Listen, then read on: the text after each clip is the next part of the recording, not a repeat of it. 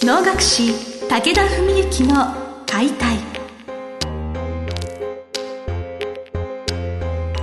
日本の伝統芸能能楽。それはユネスコ無形文化遺産にも登録された我が国を代表する舞台芸術。ポッドキャスト能楽師武田文幸の解体では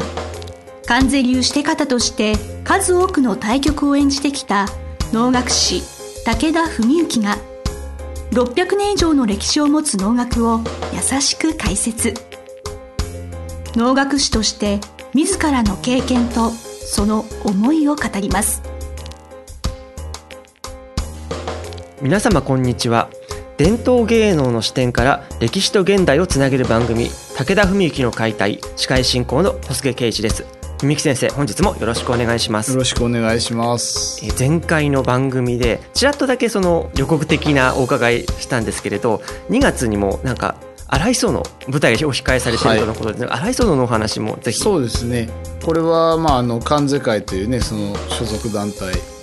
関税ご宗家をはじめとして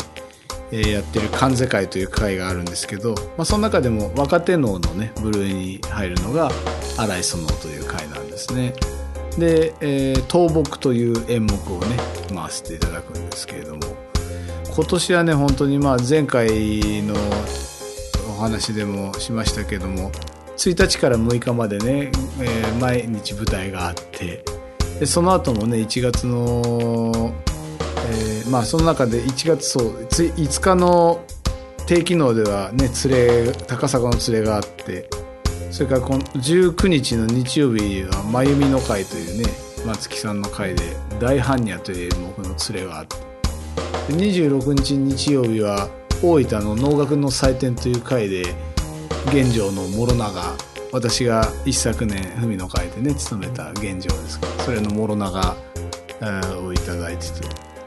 で2月1日若手ので2月13日倒木というねもう非常にまあありがたいというか光栄というか大変というか。まああの役がねもう本当毎週のようにあの密集しているので。あの言葉適切かわからないですけど売れっ子なんだろうないやいやいやまあそうでもないんですけどまあ役者冥利に尽きるというかね。まああのだからなんとなくこう11月の昨年のね道成寺以降もいろいろ役もありましたしね。あの自分でも当初からこの2月の前半までで荒磯の倒木までで本当に一区切りっていう感じで、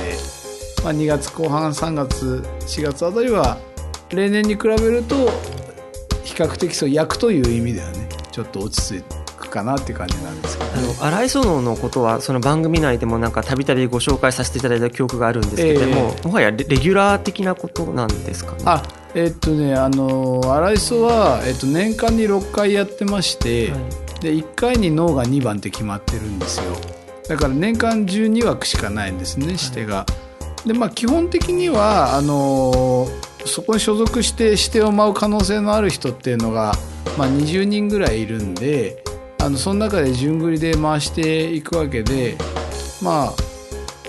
当初はだから3年に2回ぐらいっていう話だったんですけどここのところもう4年連続ぐらいで指定をいただいてい。てまあ荒磯ではの中ではまあまあまあ上の方の立場になってきているんでまああのそういうのもあってなんでしょうけども。あとまあその一番上のねその低機能っていう方の回にそっちで役がつく人もパラパラ出てきてるんですよ。あの荒井の中からでも、まあ、あのいろんな要素をあの加味して低機能でこう舞うというねそういう人も出てきてるのでまあそういう中であのまあもちろん荒井園の同人という意味ではまあ同人ですし、うん、なんか大体そこで指定をいただくのがまあ今のところずっと続いていますね。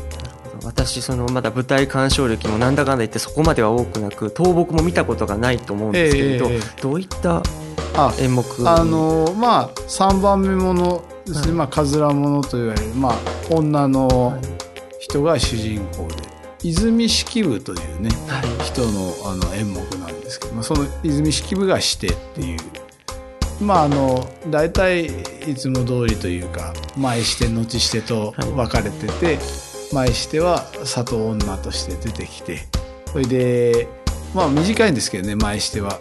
お坊さんと言葉を交わしていくうちに、まあ、実は自分泉式部の幽霊ですとか言って消えてってで後半泉式部出てきて前を舞う、まあ、お坊さんの夢が覚めて消えていくみたいな。もうザ3番目もののものっていう感じではいまああのなかなかね、まあ、捉えどころがないっていう言い方もちょっと違うのかもしれないんですけれども魅力的に演ずるっていうのはなかなかえー難しいあの演目だとはあの正直思うんですね。ただあの僕は結構好きなんですよ実は。ああの先生の中で好きっていうもの、私すごく興味がありまして、ええやっぱその何をもってこれは好きとかってありますか？ね、まあ、まず今ね3番目ものがそもそも結構好きなんで、あのそういう面ではもちろんそれが一つありますのとそれからあとはあのーまあ海の会の第1回でね定価を選んでさせていただいたようにまああのーそういうなんていうのかなこう品格とかね、うん。えー美しさとか、えーそういうものをこうやっぱり、えー持ち味にしていくものっていうのはまああのうん言葉をちょっと選ばないといけないのかもしれないけど若手がやるには難しいんですよね言ってみると。だから激しいものでこう体をバシッと決めて動くっていうのはそれは逆に若いうちにできるようにならないといけないんだけれどもそういう3番目ものみたいな動きがゆっくりで、まあ、要するに面白おかしい展開じゃないものっていうのを魅力的に見せるっていうのは若い人がやるにはなかなか難しくって。で自分もだから駆け出しの時は実は本当に暴れ回る方が全然好きで超体育会系だったんですよね。だから本当に15年前とか20年前から僕を知ってる人は僕は割とその激しいものが得意な人っていうふうに思われてるんですけどこれが面白くって30過ぎてからぐらい知り合った方々は僕は女物が得意な人って思ってるみたいなんですね。これは僕の評価じゃないですよ。自己評価じゃなくてね人の評価ですね。多くの人にそういうふうに言われてあこれそうか知り合った時期で変わるんだなとか思ってですね。そういう面ではあのもともと体育会系で暴れ回るのが好きだったんだけれどもいち早くやっぱりこれは能楽師たるものやっぱオールマイティを目指さないといけないのでね。激しいものはある程度目処がついたからじゃあまあ逆に当時はもう怒り型でねもう肩に力入ってもうあの見るに耐えないような不格好な格好で待ったりもしてましたしね。気合入りすぎちゃうみたいなね。そういう中で苦手なそういう3番目ものとか女ものっていうのを勉強しようと思って223ぐらいからですかね。かなり力入れてそっちを勉強して研究傾向し始めたんですよ。その研究っていうお話なんですけれど、はい。そのやっぱ芸歴がまあその若手ではその美しさというものを表現するのがやはり難しいのではないかというお話でえ美しさっていうのはやっぱ舞台上でどういうところから出していくんでしょう？ーいやこれはねだからもうまさに花をつかむ心じゃないけど美しいと感じる心が花ですよっていう僕がいつも言ってる上等文句、まあ、世阿弥の言葉ですけどね。それに尽きて要するに別にじゃあどれが美しいって定義があるわけじゃないしね。自分でああ綺麗だなとか品があるなとか、ね、なんかこう風を感じるなとかっていうのは見る人が感じることですから、ね、自分でこれこういうふうに感じるでしょってね売り込むもんではないのでまあただ一つだけ強いて言えばってことで言うとやっぱり構えっていうのがあって基本姿勢ですね構えというのは。その姿勢を崩さずに舞うのが構えなわけなんですけどそれはやっぱりその作り方っていう中で肩の落とし方顎の引き方そこは自分なりには結構長い年月それこそ30前後ぐらいからかな、あの一つそこに関してはある程度自分の中で確立しているものはあってそれはやってるつもりではあるんですね。構えの美しさっていうのは、まあ、まさにおっしゃる通りだなって今すごく今理解深まったというのとなんか質問した後でなんか愚問というか良くない質問なんかあまり美しくない質問だったなって気もしたんですけどそのやはり定価の美しさ現状の美しさ道成寺の美しさやっぱ違う美しさだなって思っていて、えー、なんかその美しさの正体を何か自分ももっとなんか腑に落とせるようにこれからなっていったらいいなとは思いながら、はいまあ、共通するのはでも構えですよねやっぱり。構えのやっぱり丹田下っ腹に力を入れてそこに集約させてでやっぱり肩とかに力が入ってたらだいたい不格好になりますしね。だからまあよく言うのが僕が大体女物やった時に痩せたって言われるんですよ、はい、多くの人に。お客さん、まあ、知り合いも知り合い知り合いじゃない人に言われることはないな。知り合いとか まあ、家族とかねだからいや痩せてないよってだからそういう構えを作ってるだけでっていうことを言ってるわけなんですね。まあ、肩を落として首が長く見えるようなまあそれは秘訣があるんですけどね僕的に。まあその代わりまあ疲れるんですけどねすごく。それはやってるんですよね。私あのこの回って結構すごく本質的ないい話をしてるってなんか自画自賛的ななんかすごく先生もなんか、はい、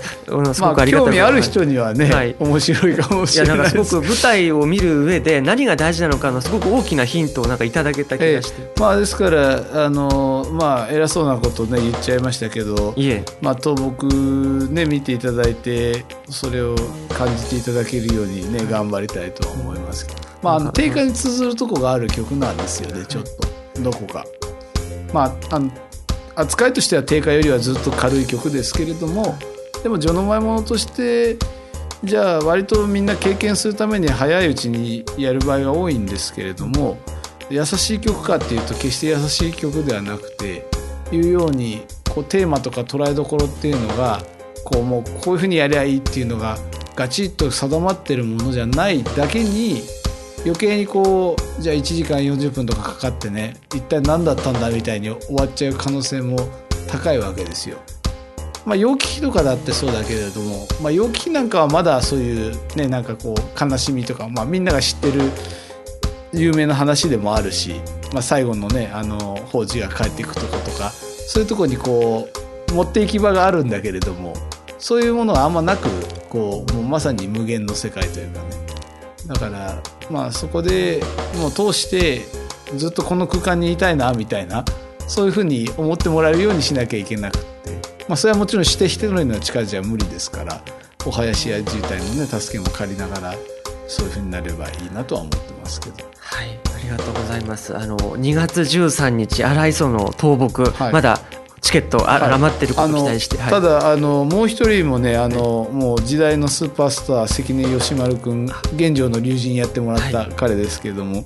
もうもう一番彼の「弓矢田」っていう曲なんで彼はもうすでに超人気役者ですから相当今1月半ばですけども相当残りチケットは少ないと聞いていますのでこれ放送の時に残っていればいいんですけどっていう感じです。それをちょっと期待しつつ、はい、はい、どうもありがとうございました。ありがとうございました。本日の番組はいかがでしたか？番組では武田文幸への質問を受け付けております。ウェブ検索で「武田文幸」と入力し検索結果に出てくるオフィシャルウェブサイトにアクセス。